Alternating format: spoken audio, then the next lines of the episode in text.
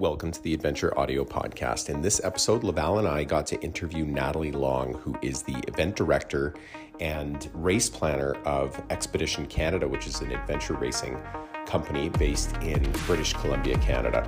Uh, adventure racing is a fascinating world uh, that Laval has participated in as a racer, and that is actually how he met Natalie. He was a participant in her race just last year and had an unbelievable time. Was really, really impressed with the entire production.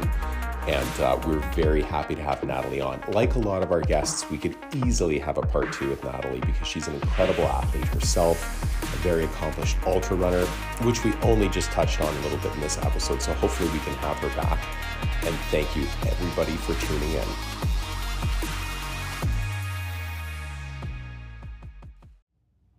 This episode of the podcast is brought to you by the State Bicycle Company, who you can visit at statebicycle.com.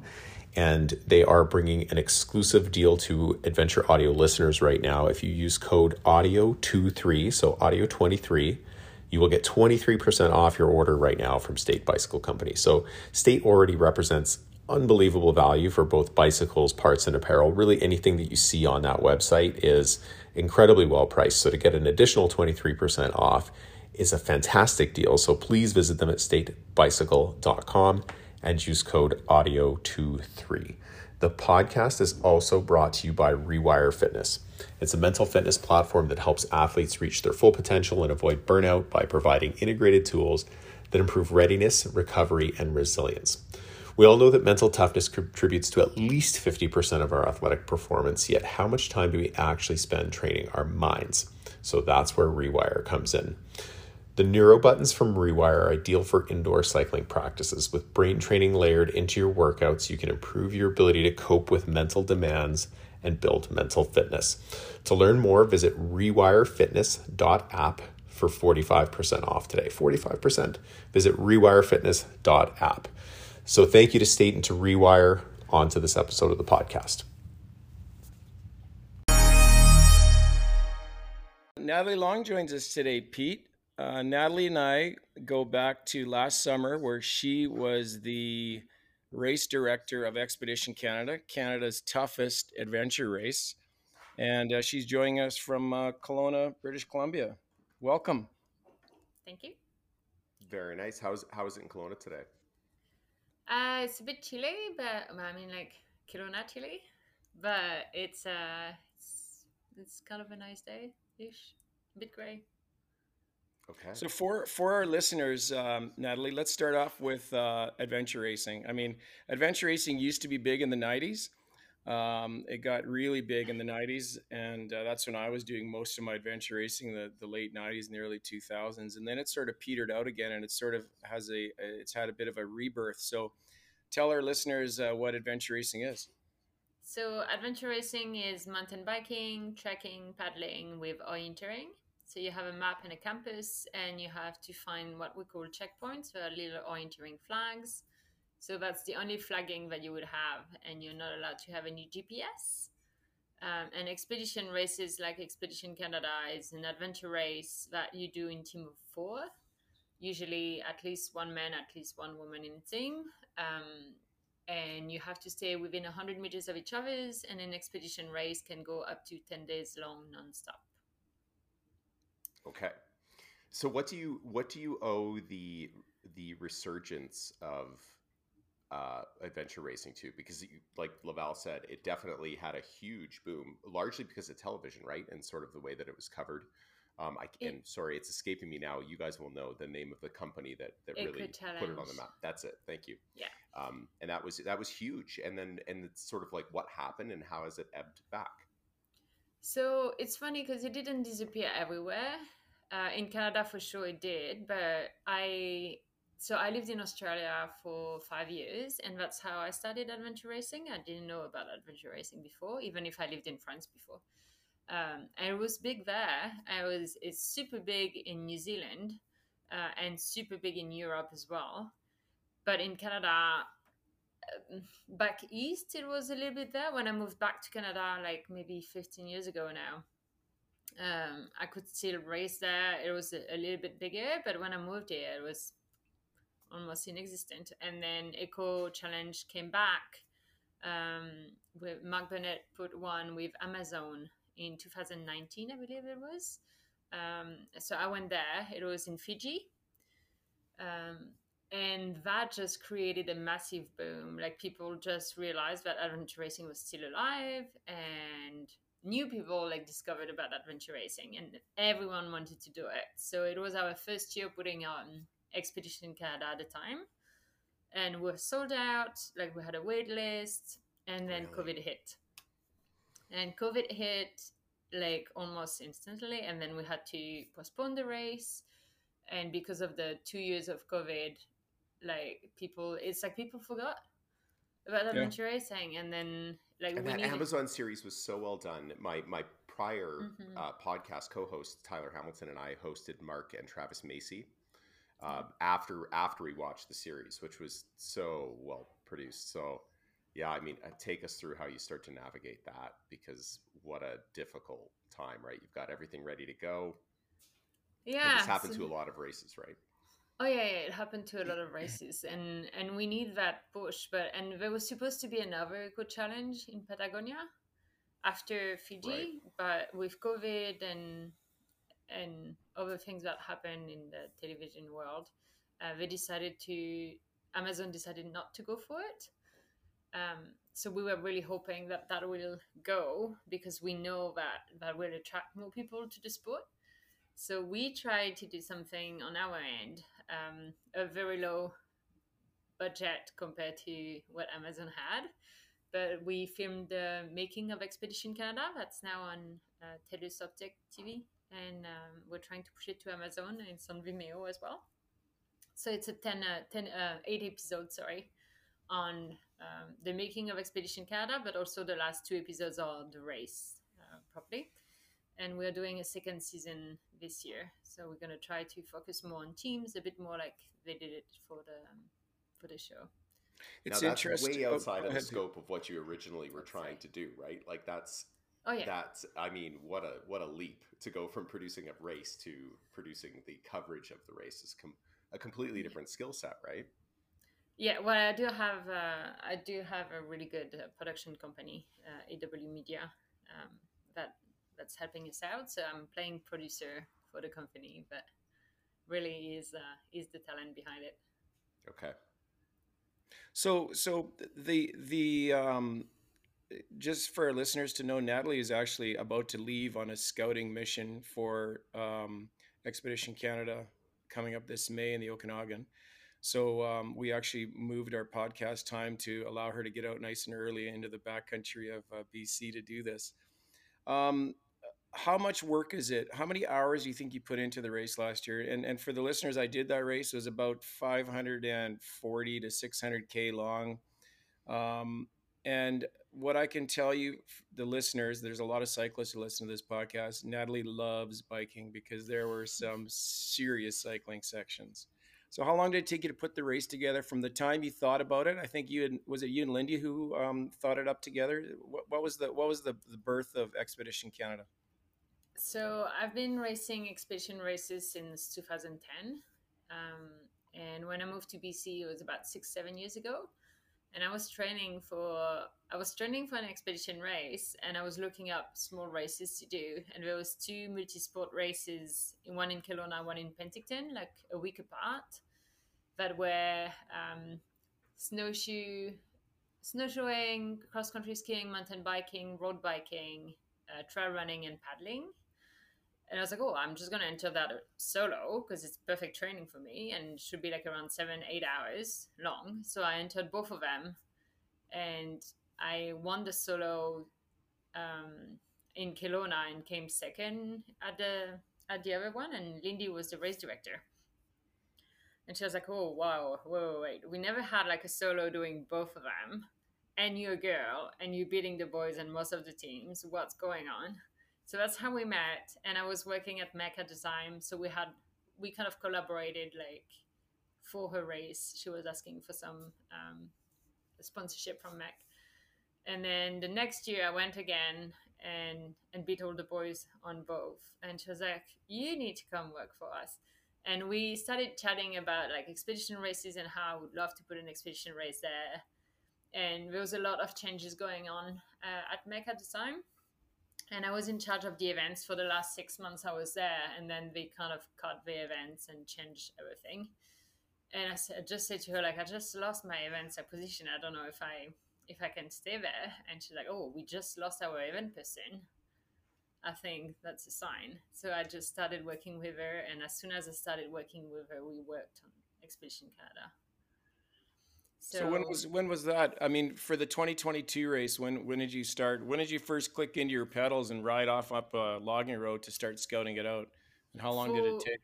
It's about a year, about a year. But I always have like I that's my lifestyle, right? I, I ride, I bike, I I run, I paddle all the time. So the first edition was the easiest for me to put together because I just knew exactly where I wanted to take them and I knew the terrain for last year, I had to start going out of where I train usually and discover more and more places. Um, so it's a it's a it's a lot of work. it's a lot of work. Um, and this race is even I'm trying to take them even more in the backcountry and stuff like that. So I have to go on my own. And there's some scouting sessions where we spend like 75k on the bike to realize that it's a dead end because it's private properties and we have to redo it all again, all over. So yeah, there was uh, like thousands, thousands of Ks on the bikes for sure, mm-hmm. and uh, same on foot. Did you have um, a say? Did you have a favorite leg of that uh, race last year? Uh, well, yeah, yes, and I think that was the least favorite for the races. But um, so the leg that was going over Apex, I did it in summer, and it was the most beautiful meadow. We saw a, a lynx jumping in front of us and just running on a trail like in front of us. It was a really awesome, like 67, uh, 60 something K um, on foot. But then the weather gods last year decided to throw like snow when there's no snow in uh, in June. And then when I went scouting this leg to make sure it was okay a couple of weeks before, I had even more snow. I was post holing on snowshoes up to my knees for 25k. Mm-hmm. So yeah, that, there was a ton of snow there last year in the middle of summer. I mean, it was. Yeah. It just uh, when did you tell us to bring snowshoes? Was it like a week or three days before was, the start?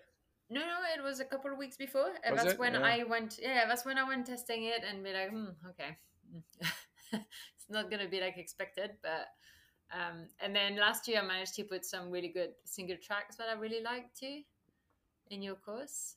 Um, so, like at Smith and um, um on your way to Concord Mountain, you had some mm-hmm. single tracks that I really liked there. Now, yeah. In order to build something out and for it to be called an adventure race uh, officially, mm-hmm. is, are there some sort of parameters that you have to follow with respect to how much of one specific discipline or how many disciplines need to be involved in that?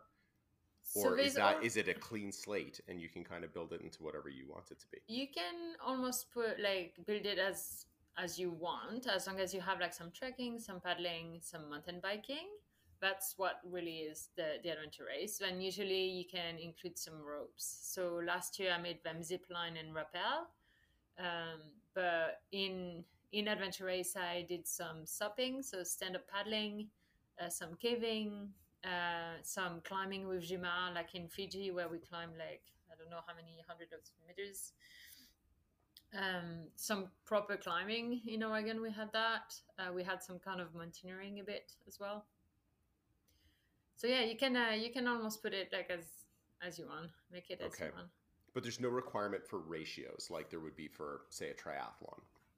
No, there's no requirement, but like you would not put a race that's 95% biking like it just doesn't make sense for an adventure race. Right okay.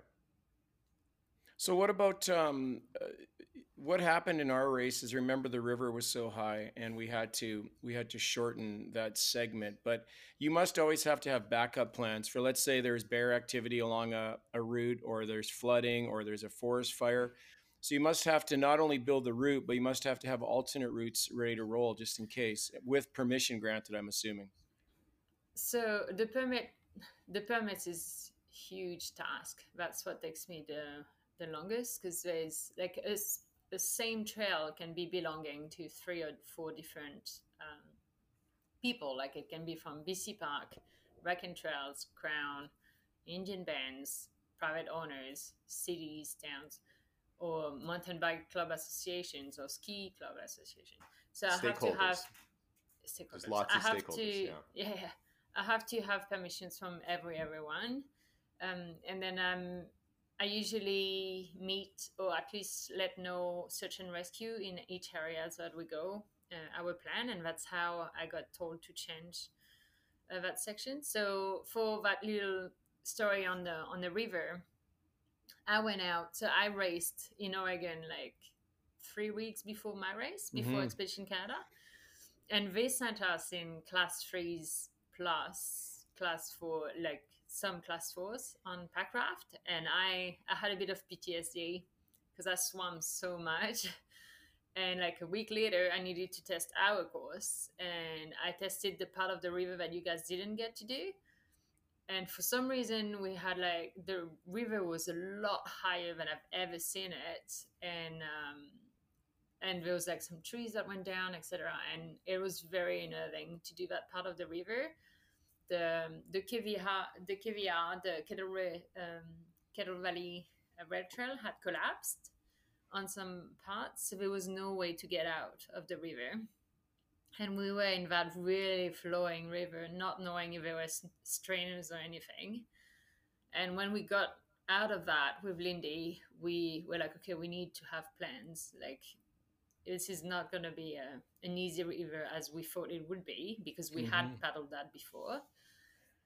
And then the day before the race, we got told that there was a flood advisory for that town that could um, be completely flooded. So that's when I started having a plan B and plan C.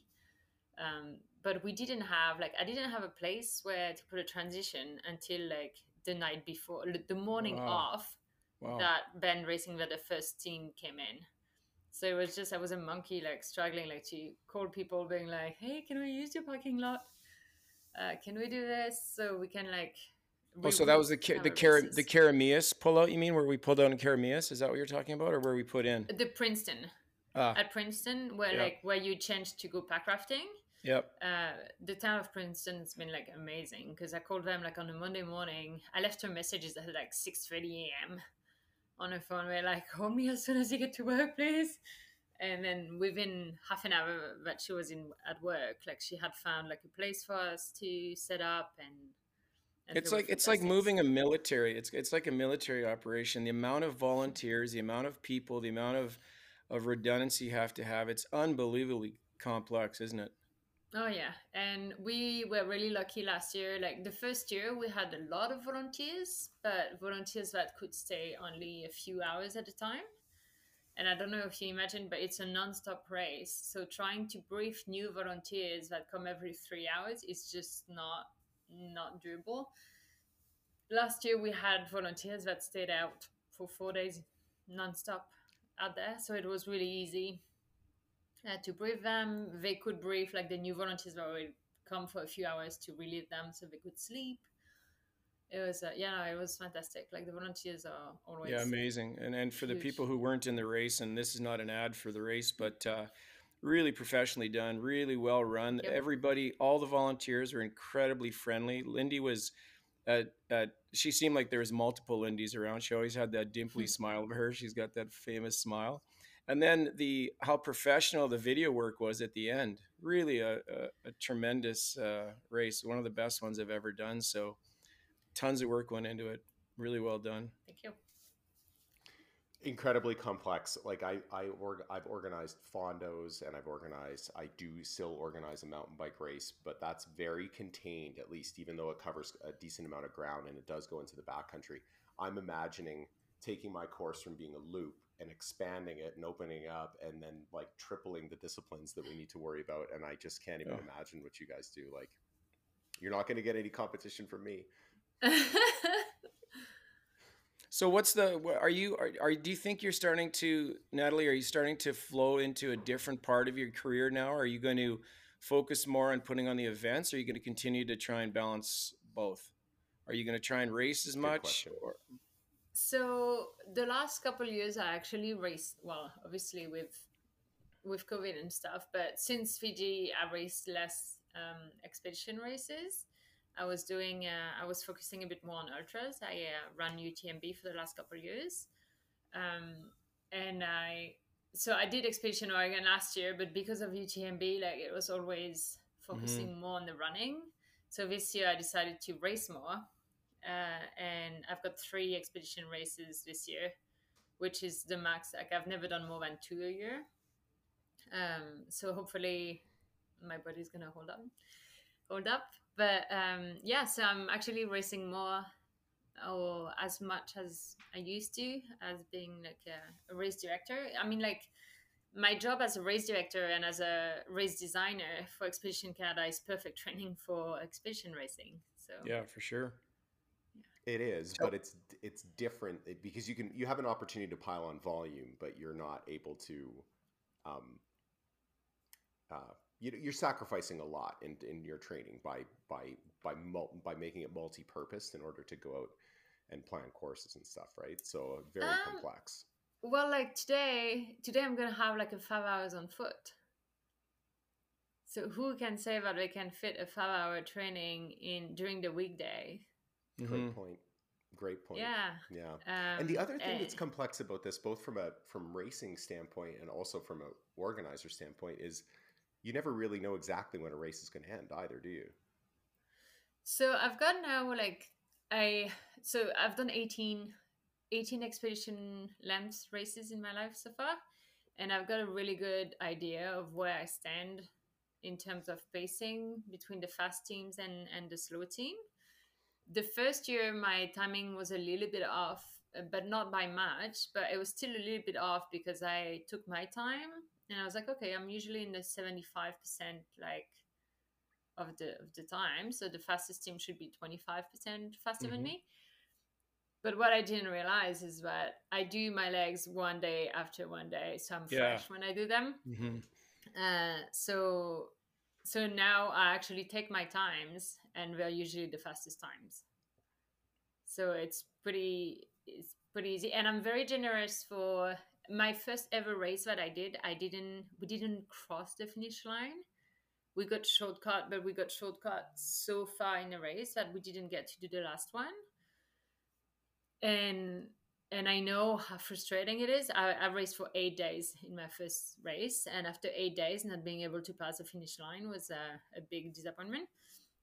So I leave my course open for like almost twice as long for the teams to finish, and there is shortcuts as well. So they may okay. be missing some legs, but they will pass the finish line and and have time to finish with their teams, even if they are sleeping five hours instead of two. You know. See, that's, a the, it's a whole other thing to consider, though, right? You need to consider mm-hmm. what if what if somebody needs to shortcut so that they can still keep on a pace. To even give them that option is something that you need to plan and bake into the event again, right? And then you need to have yeah. then you need to monitor those routes.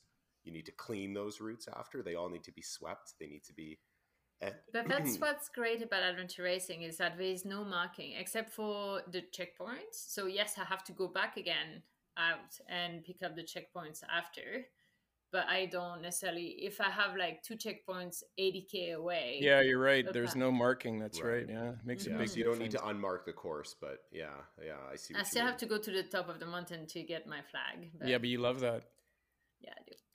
So, so one thing that our listeners, some of our listeners who don't adventure race, because this is probably largely a running and a cycling crowd, is that is the way that we sleep or not sleep on adventure race.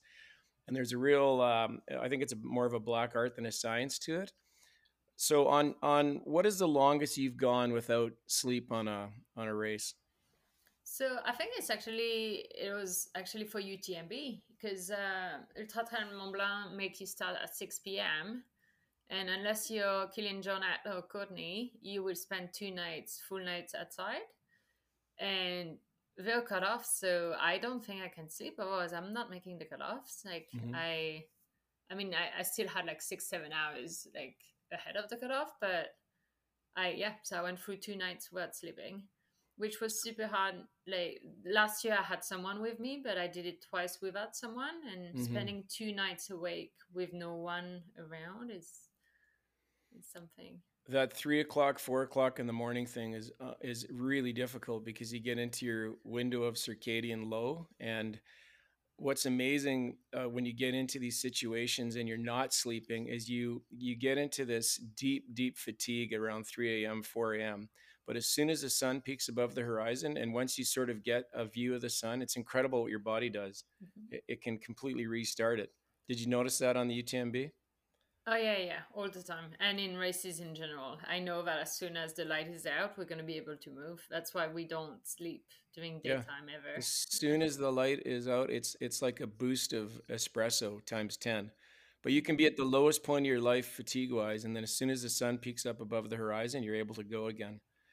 But but what fatigue does is is it doesn't just affect you. I don't think it affects you so much physically. I don't think it affects your endurance so much I think studies have shown that it, it more affects your cognitive ability, your decisions when you're right. orienteering, for example.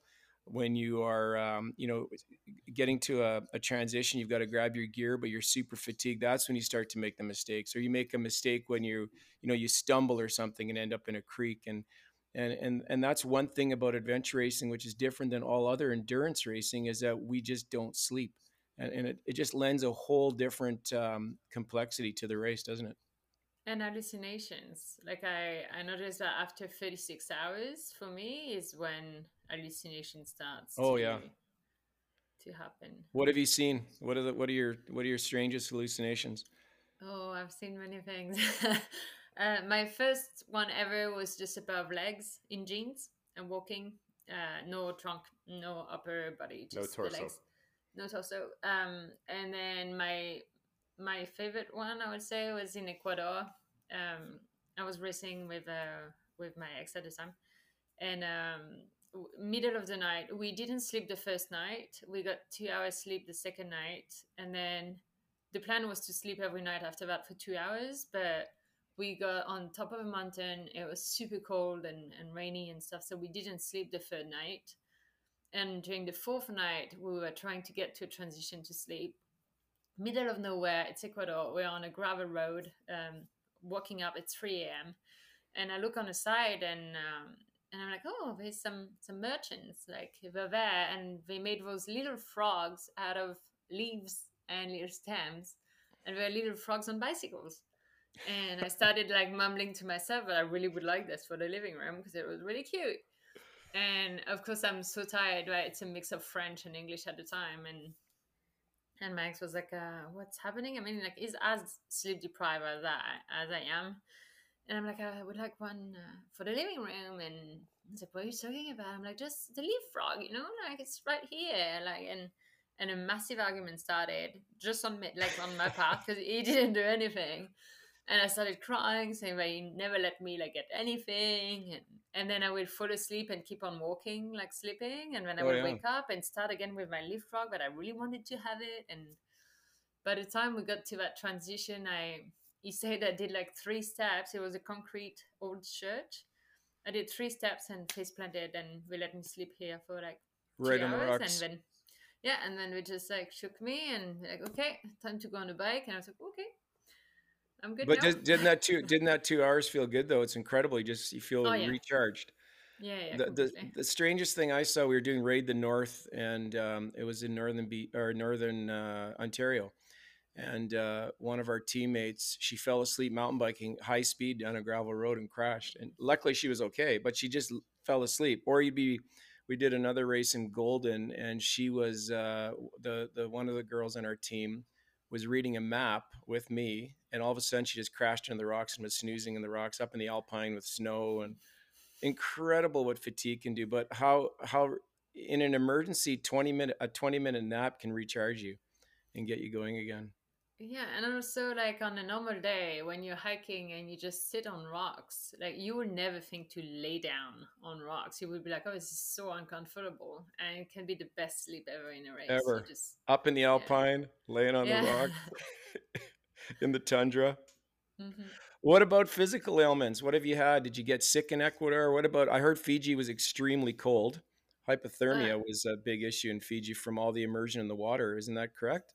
So yes, it is correct. But I uh, I was sick for Fiji for the entire race. I uh, like a few people got really sick. We drank some water at the hotel that was not right.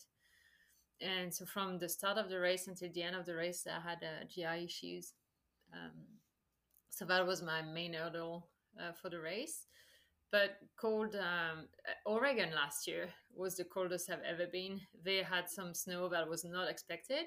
I heard. Um, you should have seen REI with all the races, like panic buying everything the, the day before the race. I bought a pair of um, Gore-Tex shoes because I didn't pack any. Um, that got waterlogged on the first day in my bike box and froze over. So I spent three four days with um, normal running shoes in the snow. Ouch. Um, there were some like a guy got rescued for hypothermia. His teammate Karen uh, had three black toes. Uh, yeah, no, it was really really cold. Like, and I won uh, I won an award for the person that uh, complained the most about the cold on that race.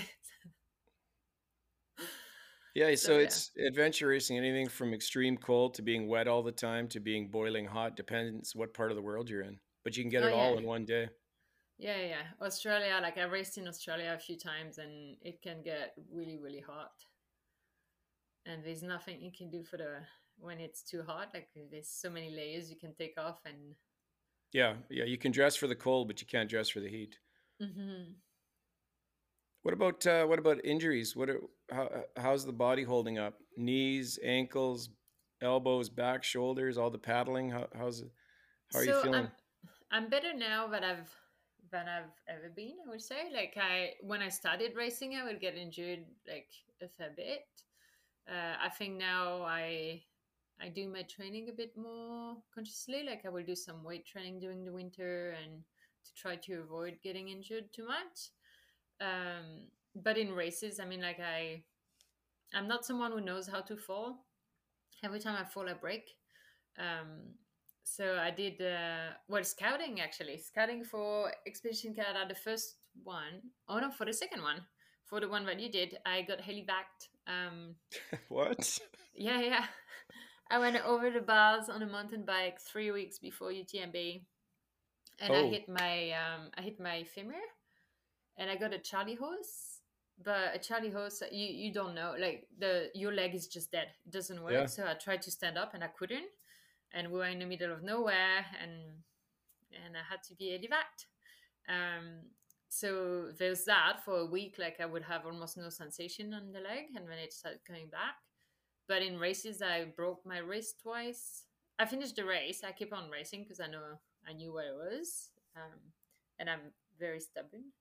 Um, wait a minute, yeah. wait a minute. Was there paddling after you broke your wrist?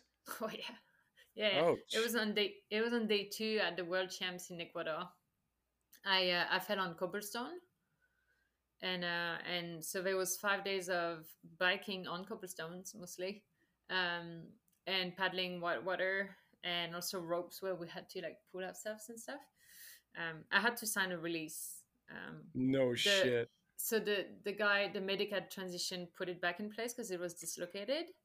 And they made us all sign a release saying that if something happened to my hand like it's my my call and when i got to canada i got x-rays and i had like micro fractures in my wrist. Um, and yeah i got a big lecture saying that i should not have kept going and blah blah blah. But it's done. It was done. Uh, yeah so it was painful I don't know if Pete agrees, but I find that when you get injuries other than bones, but muscle injuries, I fell once in an adventure race as well and got heli helivaced off the top of a mountain in the Queen Charlottes. But um, like 11 days later, I was on an expedition in Nunavut.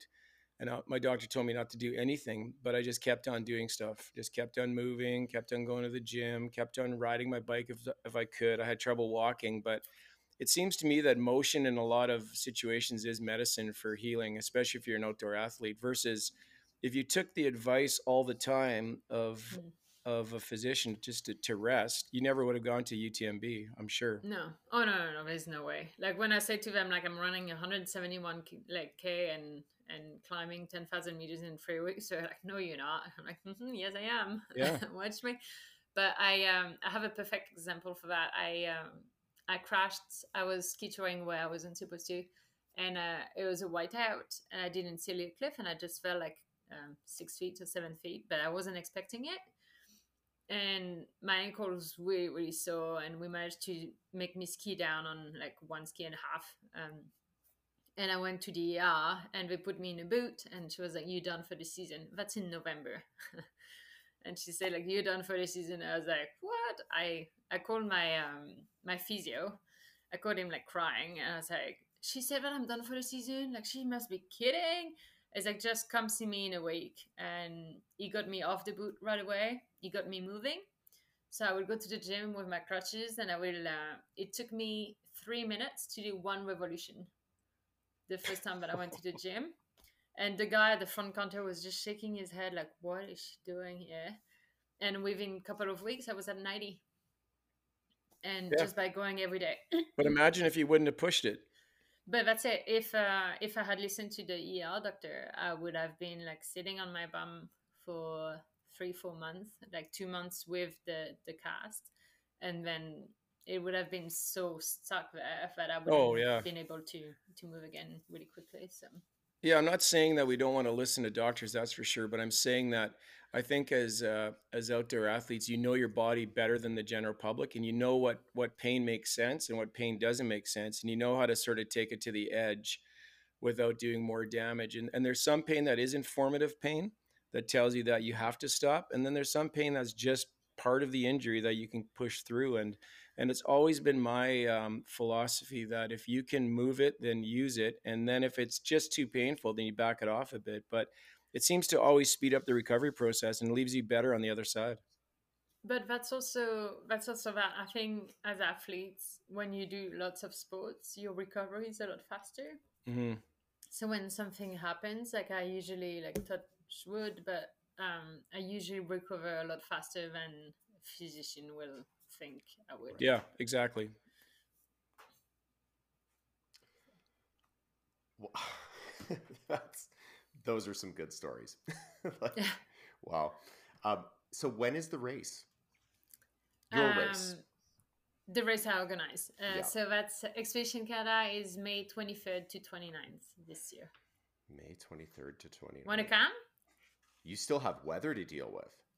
Still, oh yeah. I mean, it can't like well, you always have weather to deal with if you're racing in Canada, but you you you'll have a particular amount of weather to deal with then. Well, and yeah, but like in the valley, in the valley, it's it's fully spring, like early summer already uh, at that time. Yeah, yeah, year. you're um you're a good forty five days ahead of Calgary for spring, right? As soon as yeah, you're on the west side of the tour or of the divide, it's it's yeah, mm-hmm. makes a huge difference. It does. And then so, at least at least the snow is going to be still firm in the mountains compared to last year where it was getting slushier. Um, getting so slushier. Holy shit! It was snowshoeing. it was snowshoeing for like I think it was sixty or seventy k with um, breaking through. Like a, a night it would freeze, but during the heat of the day, you were breaking through into about 50 centimeters of water. So you were always wet, always going through the ice. But it was, yeah, it was an amazing race. I can't say enough about it. So, how does, before we let you go, how would you recommend that number one, people get into adventure racing? Where do they start? Number two, um, people are going to be intimidated by our stories about the distances. I mean, we, we haven't even broken down the legs of Expedition Canada, but I, I can remember you know, doing a, like an 80k mountain bike, hard mountain bike. Remember, guys, you're carrying a pack. Sometimes you're carrying other gear. Sometimes you might be carrying paddles and dry suits and pack rafts. And then you do it, let's say, a short 27 or 30k trail run, and then you get on your bike and do another 140k of maybe it was 140 or 170k of very very big climbs. I mean, some of the climbs up to that ski hill in Princeton, amazing. Out, of the care out of Keremeos up that mm-hmm. biblical mm-hmm. gravel climb. So these these are things that uh, don't even compute for more, most people. So how would you get into it? How would you recommend that? First of all, anybody who gets into it, and how about a how about a, a young lady who wants to get into adventure racing? Where do they go? Give us some resources. So we do put on some sh- small races, and there are small races pretty much anywhere. Like I uh, Swamp Donkey in Manitoba, uh, Rocky Mountainea in Calgary, uh, there's Mountain uh, MOMA, Mountain over Mind Over Mountain uh, yep. adventure race in Vancouver. and the Hoodoo one puts uh, a bighorn bushwhack that's there's a three hour option, eight hour, and then there's a 24 hours in the fall. Mm-hmm. Um, so all of those are, are good to start. But just to mention, like I I did adventure race for a year. I did triathlon for a year. Did a half Ironman. Did adventure racing for a year with some multi-stage things, and then a year later, I was doing my first 10, 10 days adventure race. But so you had a base. You had a big base ahead of that, though, right? So I had two years. Yeah. Two years of like adventure of like moving, multi-sport. but I've never done. Yeah, but never did like something long before. Um, and we put on uh, an adventure racing camp uh, that's completely sold out this year. But we've got 25 people of um, that's uh, great new people coming for a weekend, and they learn how to use a map and a compass in, in on a boat, on bikes, on foot at night. Um, and we teach them some ropes as well, some some rope skills. And and where is this? Who is this Hoodoo that's putting on the course? Yeah, yeah, yeah. It's at oh, Hoodoo Adventures. And this is something you put on once a year, then? Uh, yes, I had it uh, twice one year. So the year that um, uh, the show, the World's Toughest Race, went on, on TV, uh, Eco Challenge, we had a couple of those, and then the last two years it was a bit less. We had less interest, but this year I wanted to have 16 people, and I just keep on having emails saying, "Please, please, can you just add yeah. us to the course?" Yeah, and it's a week before the small race, the eight-hour race. Mm-hmm. And it's a few weeks before Expedition Canada. So even some people that do Expedition Canada come to that course too, uh, because we talk about packing, about tips, about sleep strategies, and transitions are huge. I mean, that's mm-hmm. a whole. We mm-hmm. could do a podcast on transitions. How important yeah. it is to get your transitions right, because you can blow a lot of time in a transition. Yeah, like an hour can go by easily where an elite team can do it in like between six and 20 minutes. Like it's crazy yeah. how, how much of a difference that makes. So we're going to put links to all this in in the show notes uh, natalie and then um, where can people follow you? Because uh, you've got a great instagram uh, account uh, of your training all over the place. So where can, where can people follow you on instagram and twitter or where, wherever else? So i'm i'm on instagram uh, at nat Aussie that's my. Uh... Oh, that's that accent, an Aussie accent, hey? and then, um, yeah, I'm uh, Instagram, Facebook, and then Expedition Canada has its own uh, little like uh, Instagram account and Facebook account as well. Um, yeah, that's and uh, sometimes on Hoodoo too. When I do races, they they post they post on Expedition Canada mostly, but um, some updates about the team and how we're moving and stuff like that. And how many uh, spots are available for the race in May? Or team spots, I should say. Obviously, it's teams. Uh, we still have uh, we still have like maybe five, six spots that we could fill, uh, okay. but there's only a few weeks left for um, registration. Okay, okay listeners, get we're your butts in gear right away. Then we're gonna, we're yeah. gonna catch somebody who needs a spark here. yeah, somebody's gonna register. Yeah, we'll, uh, we'll we'll do that. And then if if somebody wanted to reach out to you, uh, w- would they be able to message you or, or in the comments on uh, on Instagram to ask you any questions? Yeah, they can. Okay. Uh, they can do that, or they can send me an email uh, at my Hoodoo email, the events at hoodooadventures.ca. Perfect. Well, listen, hey, thanks for adjusting your schedule for us today. Um, good luck out there. I hope I'll ever talk about injuries, and even though you knocked on wood, I hope you don't get uh, sprained, sprained an ankle on your five-hour uh, walkabout today. But yeah, uh, it was great to see you again, and I uh, hope to race you. with you in the in the future. That would be awesome. Thank you. Yeah, Thanks great to meet you this. too. Appreciate okay, it. take care. Merci. Bye bye. Thank you again to Natalie for joining us on the podcast. That was a super fun conversation. And as I said at the beginning of the show, definitely worth having Natalie back on because there's a whole bunch of stories, obviously, in there in her own athletic career that we were uh, not able to get to today, but we definitely should be. Uh, very inspiring person. And I hope everybody gets an opportunity to check out Expedition Canada or even look them up on Instagram. They're obviously up to some really, really cool stuff. If you have any interest in the world of adventure racing, at all, check them out at Expedition Canada. Thank you, everybody, for tuning into the podcast. That's greatly appreciated. We really uh, value you taking a little bit of your time uh, to listen to our podcast. Thank you for doing so. If you're able to give us a positive rating or review on whatever podcast platform you find the show, we greatly appreciate that. Or just give us a share for an episode on social media. That helps us find new audience members and helps us grow. Thank you very much for tuning in. We'll be back next week.